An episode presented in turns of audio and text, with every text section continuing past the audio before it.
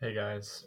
Thanks for joining this episode of Permitted with Conditions. I'm Sam, the intern, and let's get things started and finished with part six, the final part of our interview with Becky McCray. There was one other area I wanted to make sure we, we covered. You wrote a book with Barry Moltz uh, back in 2012, uh, Small Town Rules.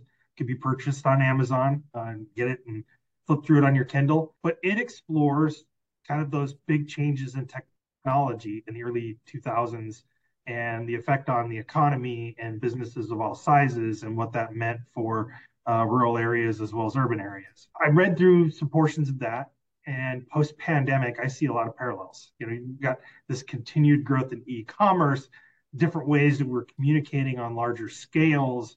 You've got influencers, which is a totally different thing today than it was uh, 10, 12, 15 years ago. And now we've got this ease of doing business in a hybrid world where sometimes we show up online, like we're talking today, on the podcast. Other times we're actually physically in a room together. And then now we've even got virtual assistants you can hire and all these improved calendar kind of reservation technology systems. What are some lessons from that book that really, you know, kind of ha- as time has passed have aged well and are especially true right now for small towns and businesses as they try to adapt to kind of this evolving market? Well, one of the first ones is plan for zero. Expect there will be times when you have no income coming in. This is an old farming lesson, right? Like we know there's years the crops fail. We know there'll be times like, oh, look, there's a global pandemic and we are all closed. These things can happen and they continue to happen. So always plan for and have that kind of cushion to be prepared for it to be zero. Another one is just using your brains before you use your dollars, which too much money can make you stupid. If you did not know that, rural people know that, which is we do a lot with a little, and it is a point of pride. But I don't think that's changed either. If you throw, uh, we've watched so many startups throw millions of dollars at things and have nothing to show for it. In rural areas in particular, we don't have that kind of money to just throw around and, and hope something good happens. And then another one that I will take with me for the rest of my life is customer service is all you got, as a local business manager told me. It's all you've got. This is it.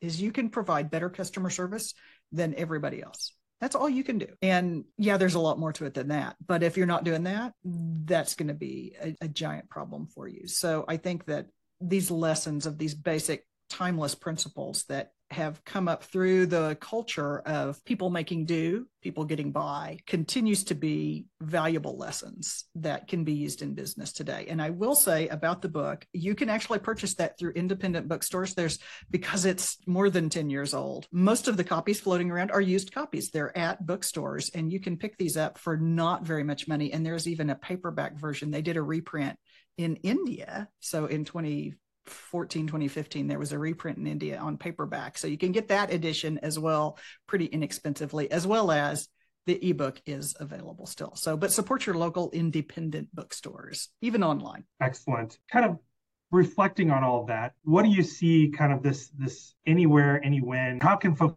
leverage that as a small business in a small town in the middle of the Midwest and really, you know, taking advantage of opportunities they may have. The anywhere, anywhen idea that's in small town rules is really about remote work. So we were talking about this in 2012 that people can pick where they want to work. And as it turns out, over and over, we've seen surveys and studies. Pew Research Research released one of these this year of how much do people prefer rural versus urban versus suburban. And as it turns out, way more people prefer rural than prefer urban. And that gap is increasing.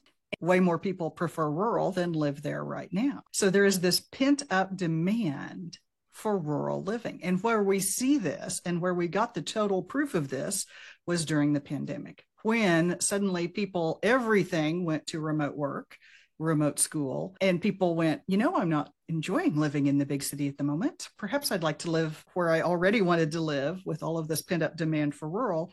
We saw a lot of people move further out into suburbs further out into exurbs and further out into completely rural areas. Um, so that pivot to remote work really share really changed the way people viewed where they wanted to work and where they wanted to live so we saw a lot of migration at that time um, and so that's not particularly surprising i think about it people would prefer to live rural. Suddenly they have those choices that we talked about back in 2012. We were not the first people to talk about it, but it is certainly one of the big things. And so, how can people get ready for that? How can, can communities prepare? Well, one of the first things is you know improving your internet in your community so that even if you're loaning out hotspots from your library which is one way you can do it. Expanding on the li- the Wi-Fi that businesses are already and institutions are already providing. Start making that into a, a seamless network for your community. Expand opportunities for co-working. Build the community first and start connecting with people who want to work from remote offices. And then finding the people who are currently in your community who are already working remotely so that you can build upon that. Do some quick and dirty research. Why are you here? What brought you to town? And then preparing your students who have experience with remote schooling at least a couple of years in their life and realizing these are people who are potential remote workers that may base in your community if you start showing them the opportunities to do so and and treating them as an asset. And i think the number one thing that you can do after you've done all of those things is to focus on building the connections between people who are working remotely because remote work speaking as someone who has worked from home for a long time from this very desk the isolation of working alone is one of the biggest issues. And so building community where your people have a chance to work together, whether that is co-working, or meetups or finding the way to to just to network people then those are the things that are going to help you do a better job of preparing for and capitalizing on remote work in in rural communities today. And i would assume that the other piece of that is is the ability of small businesses to leverage those tools you know I, I, give an example, you know, as for instance, our consulting firm pre-pandemic was really focused on a couple of counties here in Western Washington. And with COVID, uh, we actually started using the hybrid technology to when clients came to us and said, "Hey, can you go handle this matter for us in Oregon or California or wherever else?" And you know, I, yeah, sure. I mean, I could do some of this work remotely. I don't have to go and spend long time uh, on an airplane or spend several days in a community or back and forth, uh, you know, over a period of a month or, or longer uh, to do the project, it gave us more opportunity uh, to be able to leverage that environment. So I, I would assume, you know, part of that aspect of things too is just, you know, this is an opportunity for small businesses that are in rural areas to compete really on a different scale than they've competed before because they can be more present uh, in other markets. And I, I would, you said more than they could before. And yet I've been hearing about people talk about this for so long. I've been writing about these things since 2006. Uh, you know, small biz survival. And one of the first things we talked about was this ability to work remote. You could work anywhere. And that's how it ends up making its way into the book is because I've been paying attention to it because that's what I was doing. We owned a retail store. I found that operating a retail store in a small town where I was working about 35 hours a week in the building and other people were covering other shifts. What I had been doing before was I was that small town city manager, city administrator, where I had been working 50 hours a week and up. I found I could do a lot online in that extra time.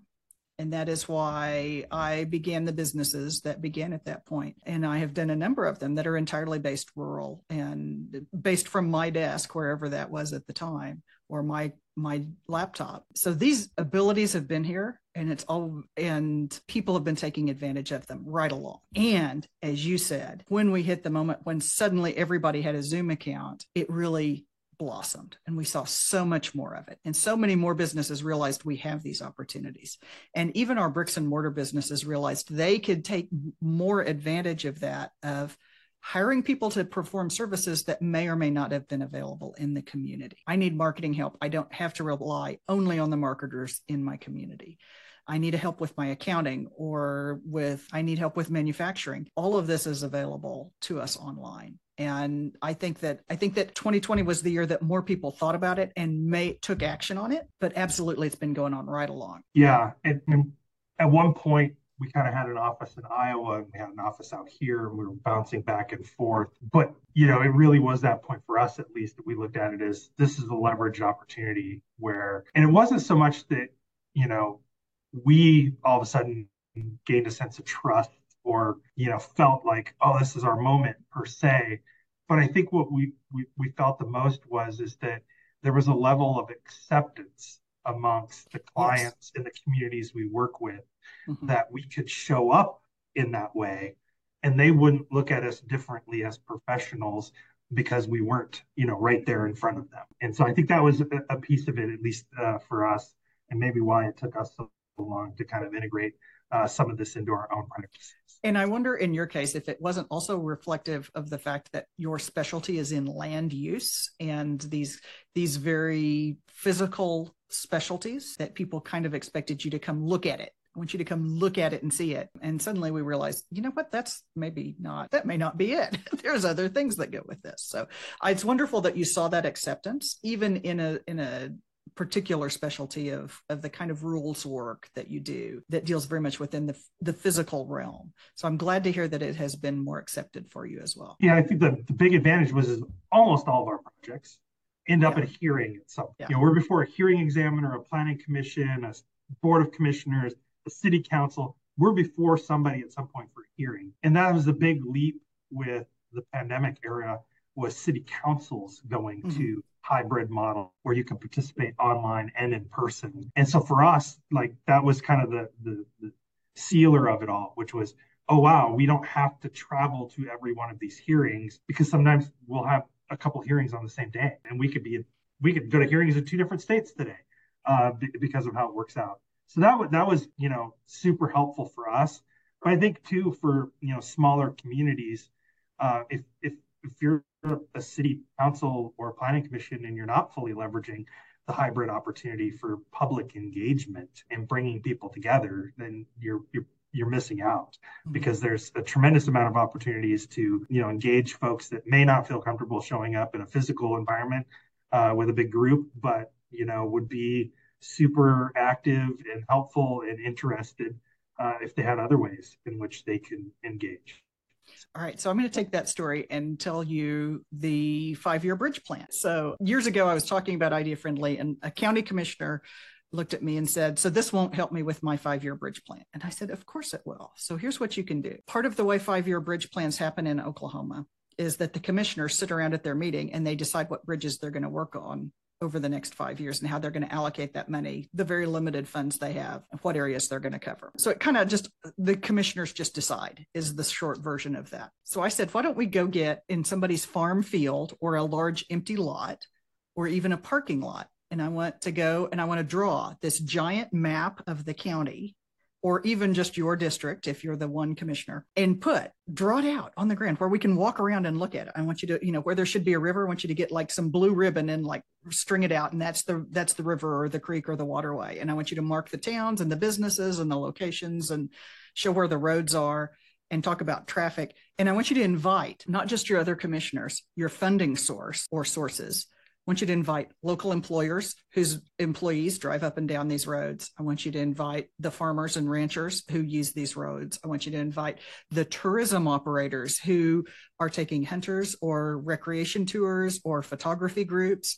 And I want you to bring them to this section, this session. We're going to all go walk through this map together. And we're going to talk about what's going on right now, what's going to happen in the next five years? What do the oil and gas companies, this is Oklahoma, what do the oil and gas companies plan to do? What about, is there a wind farm planning to go in in any of these areas we need to consider right now? What size of vehicles will they be bringing? Who's doing road crossings, right? Like, so let's all get all of these people either at the same time or in small groups or in a series of events where we walk through and talk about these things together so that instead of just three commissioners sitting in a hearing room and inviting the public to come during meetings time, which is happens to be 10 a.m. on a Thursday, which may not be the most convenient time for anybody else on the face of the earth. But we do these at a, you know, maybe we do it at the county fair when there's already people coming, or we're going to do it downtown when there's actually a shopping event going on. And then we get input from everybody, as many people as we possibly can. And you're going to end up with a very different five year bridge plan than if you just sit by yourself in your conference room and decide on your own. That's idea yeah, friendly. Absolutely. And, you know, we see that in a lot of places where it's the engineers that think about, you know, what to, uh, to, to the commissioners, and, and it doesn't necessarily reflect the broader economic development scale of things. Well, I appreciate your time today uh, here on Permitted with Conditions. Becky, thank you for a really engaging conversation, a lot of great information. And hopefully, there's a number of small towns and small businesses that uh, get a chance to look at this. Check out SaveYour.Town, uh, check out the uh, Small Business Survival uh, blog, uh, and some of these other resources that are available uh, to them. But thank you. I appreciate your time today. Thank you very much for inviting me. I have had a wonderful time thinking about all these questions with you. Awesome. All right. Well, if you get a chance, follow us uh, on uh, on Facebook and Twitter and all the other places that we're engaged in social media. And look for us for the next edition of Permitted with Conditions.